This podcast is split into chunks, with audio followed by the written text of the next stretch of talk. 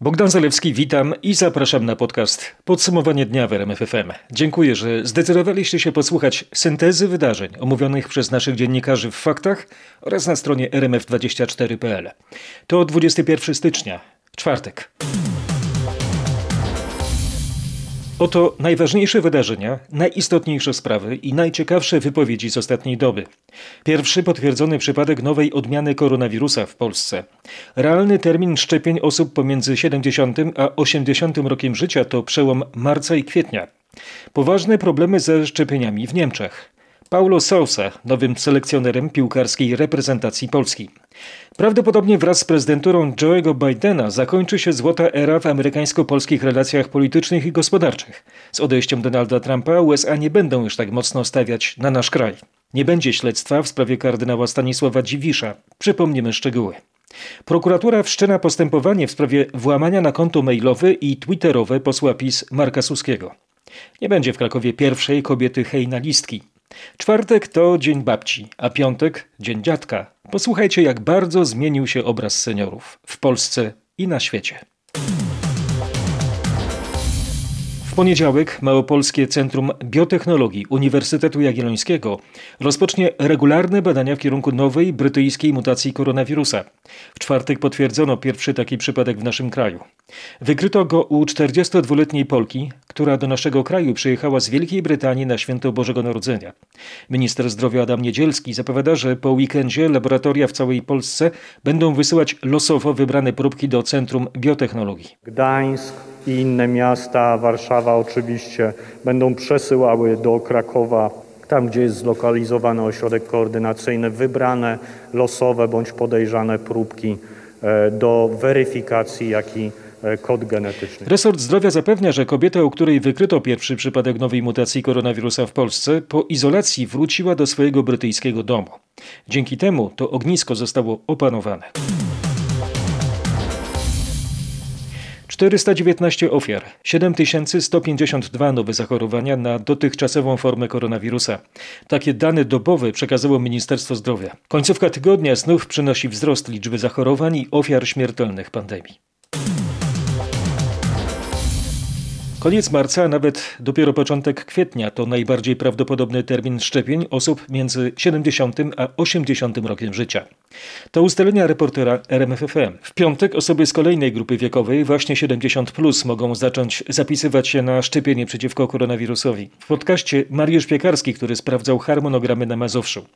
Czy jest szansa na przyspieszenie tych odległych terminów? Tak, ale pod jednym warunkiem dostawy szczepionek muszą być zdecydowanie większe 30 dawek na punkt szczepień na tydzień i konieczność planowania w kalendarzach podania drugiej dawki dla 80-latków oznacza, że osoby, które jutro zadzwonią do przychodni lub na infolinię, usłyszą, że ich szczepienie możliwe jest za dwa miesiące, najwcześniej. Bo do marca to jest, y, są zarejestrowani ci, co są po 80, a dopiero my zapisujemy na kwiecień. To punkt szczepień w podwarszawskim Celestynowie. To samo usłyszałem na północy Mazowsza w Gostyninie. Muszą poczekać, bo nasze grafiki to do końca marca mamy zajęte wszystkie miejsca, tak? A do tego przychodnie muszą teraz szybko szczepić osoby w DPS-ach. To na gminach spoczywa obowiązek zapewnienia transportu do punktu szczepień dla seniorów, którzy mają problemy z poruszaniem się. Szczeciński Ośrodek Pomocy Rodzinie uruchomił numer telefonu, pod którym można zgłaszać potrzebę transportu.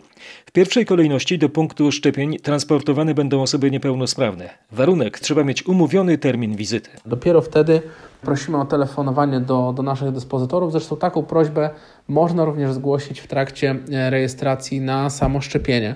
Dodatkowo przewozy będą realizowane także dla seniorów, e, którzy ukończyli 70 rok życia i z różnych względów e, dotarcie do punktu szczepień najbliżej położonego ich miejsca zamieszkania jest niemożliwe, jest utrudniony. Natomiast apelujemy, aby w pierwszej kolejności skorzystać z pomocy bliskich, tak, żebyśmy mogli z takim wsparciem dotrzeć do osób samotnych, najbardziej potrzebujących, którym może być bez tego trudno dotrzeć na, na szczepienie. Krakowscy radni dzielnicowi zaszczepieni przeciwko koronawirusowi poza kolejnością. Pracę już stracił dyrektor jednego z miejskich domów pomocy społecznej. W podcaście Marek Wiosło. Chodzi o dwie osoby zasiadające w Radzie 18 dzielnicy Krakowa, czyli Nowej Huty. Wiadomo, że to wiceprzewodniczący dzielnicy oraz jedna z radnych. Mieli oni zaszczepić się poza kolejnością wraz ze swoimi małżonkami w Okręgowym Miejskim Dziennym Domu Pomocy Społecznej. Dyrektora tej placówki już poproszono o rezygnację ze stanowiska, bo jak przekonują miejsce urzędnicy, to dyrektorzy placówek odpowiadają za szczepienia. Faktycznie zostały zaszczepione cztery osoby poza kolejnością, ale to oczywiście nie powinno się zdarzyć. Przed szczepieniami dyrektor MOPS-u zebrał tych wszystkich dyrektorów, e, powiedział jakie są zasady. Mówił Dariusz Nowak z krakowskiego magistratu. Już ponad 4 miliony 200 tysięcy Brytyjczyków otrzymało szczepionkę przeciwko koronawirusowi. Program szczepień przebiega na wyspach bardzo sprawnie, ale jak donosi nasz korespondent Bogdan Frymorgan, coraz częściej pojawia się jedno istotne pytanie. Czy po zaszczepieniu Brytyjczycy nadal utrzymywać będą dyscyplinę, jakiej wymaga od nich regulamin lockdownu? Według najnowszych sondaży prawie 30% z nich zamierza przestrzegać zasad mniej rygorystycznie, a ponad 10% zapowiada, że w ogóle nie będzie brała ich pod uwagę. Niektórzy już zaczęli rezerwować letnie wakacje, mimo iż rząd przestrzega, by tego nie robić. Władze podkreślają jednocześnie, że sukces szczepień zależy w dużej mierze od utrzymania obowiązującego rygoru, a jego poluzowanie w przypadku poprawy sytuacji epidemiologicznej będzie stopniowe. Poważne problemy ze szczepieniami przeciwko koronawirusowi mają Niemcy. Sytuacja z dostawami dawek jest tak zła, że część landów wstrzymała szczepienia, reszta je mocno ograniczyła. Na ten temat Aneta Łuczkowska. Najgorzej jest w Nadrenii Północnej Westfalii, to największy niemiecki land. W tym tygodniu nie dotarło tam aż 100 tysięcy dawek. Szczepienia zostały więc całkowicie wstrzymane, a miało ruszyć podawanie dawek seniorom po 80 roku życia. Zostało ono przesunięte na 8 lutego. Również Brandenburgia i Dolna Saksonia ograniczyły tempo szczepień. Według zapewnień niemieckiego Ministerstwa Zdrowia producent ma wznowić dostawy na początku lutego. Wtedy ma docierać też więcej więcej dawek niż planowano. Za tydzień, dwa może zapaść decyzja o powrocie starszych uczniów do szkół. Tak bardzo ostrożnie zapowiedział w porannej rozmowie Roberta Mazurka w RMFFM minister edukacji Przemysław Czarnek. Jeśli ta stabilizacja się będzie utrzymywać, a być może będzie spadek dalszy liczby zakażonych, to będziemy podejmować decyzję o powrocie ósmoklasistów i maturzystów, bo oni najbardziej tego potrzebują, a później kolejnych roczników. Być może w systemie hybrydowym, czyli, czyli na zmianę będą chodzić do szkoły. Całą rozmowę Mazurek-Czarnek mamy dla Was na rmf24.pl. Stawki za wynajem powierzchni na ogródki restauracyjne w Lublinie w tym roku spadną do symbolicznego poziomu. Miasto Lublin jeszcze bardziej obniży opłaty. W czerwcu obniżono je o połowę do 35 groszy za metr za każdy dzień. Teraz będzie to jeden grosz. Cały 2021 rok, zgodnie z projektem e, uchwały, ta stawka została obniżona maksymalnie do symbolicznego jednego grosza za metr kwadratowy. E, tym samym przy średniej wielkości ogródku e, gastronomicznym ta opłata dzienna będzie wynosiła około 40 groszy. Powiedziała Justyna Guść z lubelskiego ratusza. Zaskakujące są dane z rynku pracy. Okazuje się, że pandemia i kolejny lockdown nie wywołały potężnego szoku. Tak wynika z informacji Głównego Urzędu Statystycznego. W grudniu mieliśmy nawet wzrost zatrudnienia i wynagrodzeń. Najnowszy raport GUS-u przejrzał Krzysztof Brenda. W grudniu w polskich firmach powstało aż 10 tysięcy nowych miejsc pracy. To może zaskakiwać, ale to wynika z faktu, że po pierwsze wiele firm przygotowało się na drugą falę koronawirusa, a po drugie wynika z tego, że polski przemysł rozwija się całkiem przyzwoicie i potrzebuje dodatkowych rąk do pracy. Co ciekawe, można zaobserwować zjawisko polegające na tym, że wiele osób zwolnionych z zamkniętych restauracji, kawiarni, siłowni czy hoteli znajduje teraz pracę w fabrykach i bardzo często jest to praca lepiej płatna od poprzedniej, chociaż zazwyczaj cięższa. To powoduje, że w grudniu w Polsce, pomimo przecież rocznego kryzysu, pensje były aż o 6,6% wyższe niż przed rokiem. Białym Domu pierwszy po zaprzysiężeniu dzień pracy Joe'ego Bidena. Nasz amerykański korespondent Paweł Żuchowski opowie, co dzieje się na terenie Białego Domu. Rano przy drzwiach do zachodniego skrzydła Białego Domu pojawił się żołnierz i rozpoczął wartę. To oznacza, że w tej części rezydencji, gdzie jest gabinet owalny, przebywa prezydent i pracuje. Ma dziś podpisać kolejne prezydenckie rozporządzenia wycofujące USA z decyzji podjętych przez Donalda Trumpa. W budynku jest też Jen Psaki, która objęła funkcję rzeczniczki Białego Domu i zapowiada powrót do normalnych kontaktów z dziennikarzami. Konferencje prasowe, komunikaty. To, czego w zasadzie w ostatnich czterech latach czasem i nawet miesiącami nie było. Duża zmiana w podejściu do epidemii, na przykład przy stanowisku agenta Secret Service w pobliżu sali, w której odbywają się konferencje prasowe, ustawiono barierę z plexiglasu jako środek bezpieczeństwa związany z epidemią koronawirusa. W korytarzu w zachodnim skrzydle Białego Domu natomiast wymieniono zdjęcia pierwszej pary, powieszono oprawione w złote ramy zdjęcia Bidena i jego żony Jill. Unia Europejska i NATO liczą na nowe otwarcie w relacjach z USA po zaprzysiężeniu 46. prezydenta tego kraju, Joe'ego Bidena. Donosi o tym z Brukseli Katarzyna Szymańska-Borginą.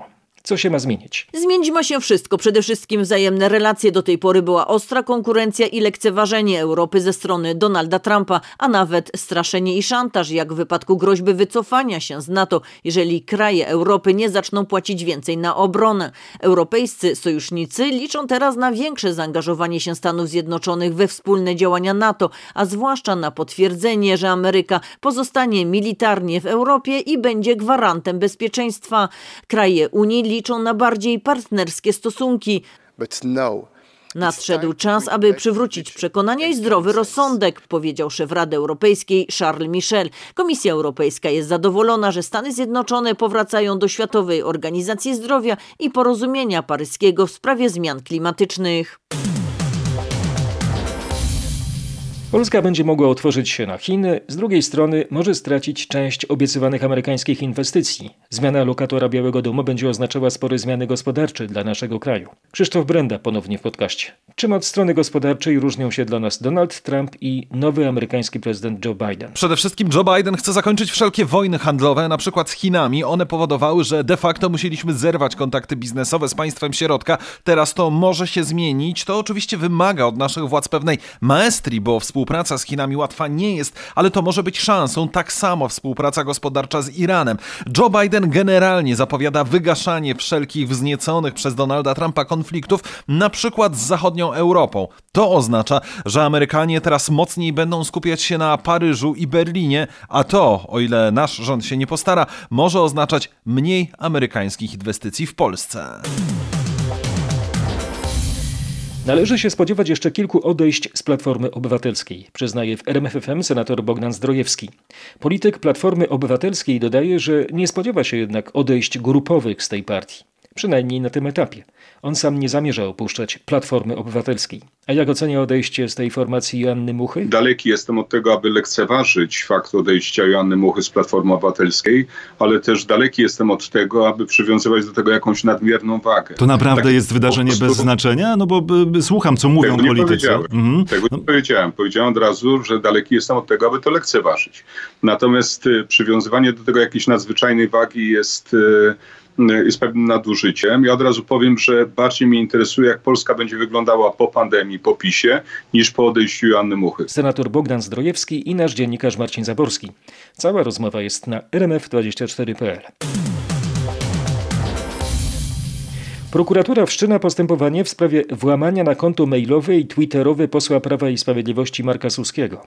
Będzie je prowadzić prokuratura rejonowa w Grójce na Mazowszu, do której trafiły już z policji dokumenty w sprawie publikacji na kontach polityka intymnych zdjęć radnej z Mogilna. W podsumowaniu dnia Krzysztof Zasada. Jakie są plany prokuratury?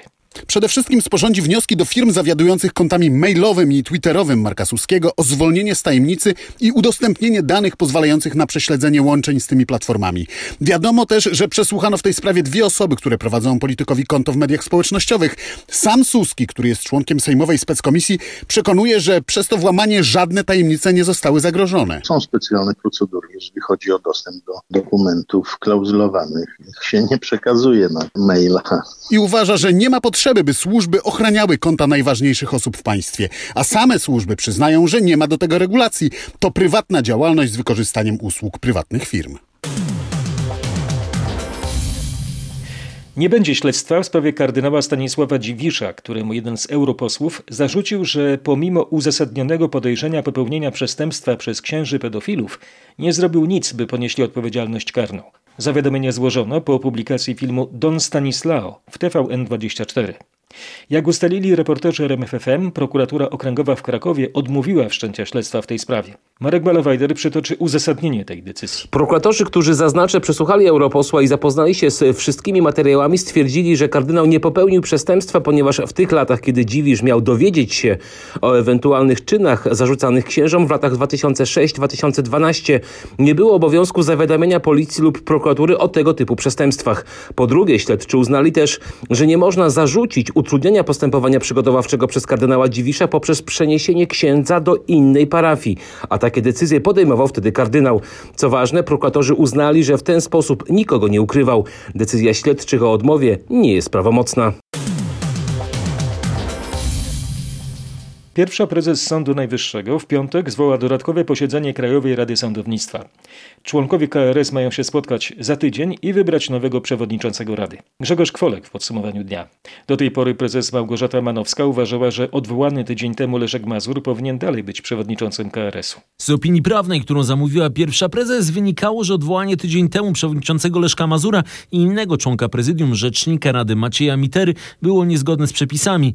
W czwartek po południu sędzia Mazur złożył rezygnację z funkcji przewodniczącego i to zakończyło wątpliwości prezes Manowskiej. W tle decyzji o odwołaniu przez KRS Mazura są ujawnione przez RMFFM nieprawidłowości przy rozliczaniu diet członków Rady. Leszek Mazur miał przerwać te praktyki. Paulo Sousa został nowym selekcjonerem piłkarskiej reprezentacji Polski. Tę decyzję ogłosił w czwartek prezes PZPN-u Zbigniew Boniek, który najpierw wyjaśnił, dlaczego pożegnał się z Jerzym Brzęczkiem. Gdybyśmy widzieli zachowania piłkarzy po przegranych meczach, które często były takie, że to nie my, to on. Drużyna, gdzie presja nie jest rozłożona na trenera i na piłkarzy, nie może osiągać wyników. A to właśnie wyniki będą ważne w tegorocznych eliminacjach do Mistrzostw Świata oraz podczas zaplanowanego na lato Euro. Trener może pomóc, ale do tego nam są potrzebni zawodnicy, którzy żeby byli od nowa skoncentrowani, żebym widział po zawodnikach po strzelonej bramki taką samą euforię, jak widziałem po strzelonej bramce Milika w meczu z Niemcami. A tak wybór Paulo Sousy na selekcjonera skomentował w rozmowie z RMFFM były prezes PZPN Grzegorz Lato. Jeśli chodzi o Sousę, no był to dobry piłkarz. Każdy nowy, nowy mm, e, trener jak to mówi nowa miotła, no podobno lepiej zamiata, wie pan. No, no miejmy nadzieję, że, że to będzie trafiona e, decyzja. E, no i ja myślę, że trzeba trochę dać czasu. Z kolei ekonomiczną stroną pracy nowego selekcjonera zajął się w czwartek nasz dziennikarz Michał Zieliński. Przypomnę te relacje. Warto. Tyle co przeciętny Polak przez kilka lat zarobi w miesiąc. Nowy trener reprezentacji piłkarskiej Paolo Sousa. Wykonałem kilka telefonów do, do ludzi, którzy z nim pracowali jako trenera i wszyscy mówili jedno, Zibi top. Jeżeli chodzi o trenera, top. Zachwala szef PZPN, Zbigniew Boniek nie ujawnił, ile ten top będzie kosztować, ale można zakładać, że sporo więcej niż wyrzucony Jerzy Brzęczek. Jego poprzednik Adam Nawałka, który zarabiał około 100 tysięcy złotych miesięcznie. I zapewne więcej również niż kilkanaście lat temu Leo Benhaker, któremu przypisywano około 300 tysięcy złotych miesięcznie. Według francuskiej prasy Paolo Sousa jako szkoleniowiec Bordeaux co miesiąc inkasował w przeliczeniu niemal milion złotych. Więcej o pobarach Portugalczyka można poczytać na rmf24.pl. Trener Patryk Rombel notuje kolejne zwycięstwo z kadrą piłkarzy ręcznych. Nasi szczypiorniści pokonali w drugiej fazie Mistrzostw Świata Urugwaj 30 do 16. W pierwszej połowie Polacy męczyli się ze słabym przeciwnikiem, by w drugiej odskoczyć i zapisać na koncie pewne dwa punkty. Kolejny mecz w sobotę. Przeciwnikiem będą Węgry. W tej chwili tutaj nie ma miejsca na żadne kalkulacje. Musimy wejść na boisko, zgarnąć dwa punkty w każdym meczu i cieszyć się z każdego zwycięstwa i dalej się nakręcać. Mówił reprezentant Polski i zawodnik Łomży Wiwe Kielce Michał Olejniczak. Po sporcie nauka w podsumowaniu dnia. Środki ochrony roślin z grupy neonikotynoidów przyczyniają się do wymierania pszczół, bo utrudniają owadom sen. O odkryciu naukowców z Uniwersytetu w Bristolu Grzegorz Jasiński. Naukowcy obserwujący z niepokojem zmniejszanie się populacji pszczół na świecie już kilka lat temu zauważyli, że neonikotynoidy, popularny środek owadobójczy, może się do tego przyczyniać, zaburzając owadom orientację. Najnowsze badania przeprowadzone na pszczołach i muszkach owocowych pokazały, jaki mechanizm za to odpowiada. Okazało się, że środki te zaburzają owadom rytm dobowy, utrudniają sen i w ten sposób mogą negatywnie wpływać na ich pamięć. Pszczoły potrzebują snu tak samo jak my. Bezsenność utrudnia im zdobywanie pożywienia. Pestycydy z grupy neonikotynoidów zostały już w większości krajów Unii Europejskiej zakazane, ale wciąż stosuje się je na świecie. Katarzyna Sobiechowska-Szuchta z redakcji Faktów Kulturalnych RMFFM o internetowym pokazie spektaklu Rosemary. Spektakl Teatru Śląskiego w Katowicach w reżyserii Wojciecha Farugi wchodzi w odważny dialog z legendarnym filmem Romana Polańskiego z Miją Farą. Dziecko Rosemary to jedno przecież z arcydzieł światowego horroru. Od premiery Dreszczowca minęło ponad 50 lat. Teatralny tekst Magdy Fertacz pozbawia widza takiej wygodnej wymówki o abstrakcyjnym charakterze zła. Aleksandra Przybył zagra Rose. Transmisja przedstawienia będzie pojutrze bezpłatnie na kanale YouTube Teatru. A teraz w podcaście o premierze online Kartoteki Rozrzuconej. Chodzi o spektakl na podstawie tekstu Tadeusza Różewicza, który jest próbą opisu życia w chaosie. Premiera pojutrze na VOD Stołecznego Teatru Studio. W obsadzie m.in. Dominika Ostałowska, Bartosz Porczyk i Natalia Rybicka. Wyreżyserował również online Radosław Rychcik. Pracowaliśmy z ekipą filmową, która rejestrowała z trzech kamer akcję scena po scenie. Autor spektaklu łączy treści oryginału ze współczesnymi tematami, które dopełnia muzyka Michała i Piotra Lisów. Przez pandemię największy ogólnopolski przegląd kina niemieckiego odbędzie się online na platformie Moje e-kino. Potrwa od jutra do 29 stycznia. Wśród tytułów głośny Berlin Alexanderplatz. Prime Time to debiut pełnometrażowy Jakuba Piątka. 30 stycznia będzie miał światową premierę na prestiżowym Sundance Film Festival w USA. To jest największy na świecie festiwal kina niezależnego. Dramat psychologiczny z Bartoszem Bielenią i Magdaleną Popławską w rolach głównych jest w konkursie World Cinema Dramatic. Będzie rywalizował z dziewięcioma tytułami z całego świata. Pierwszy zwiastun tego filmu mamy na rmf24.pl. Żadna z pań, która zgłosiła się do naboru na nowego trąbacza, nie przeszła pierwszego etapu. Do kolejnych etapów zakwalifikowało się sześć osób, mówi Bartłomiej Rosiek z krakowskiej Straży Pożarnej. Kandydaci, którzy złożyli podania na to stanowisko, zostali zweryfikowani, są już po sprawdzianie umiejętności gry na trąbce, co jest tutaj dla nas priorytetem.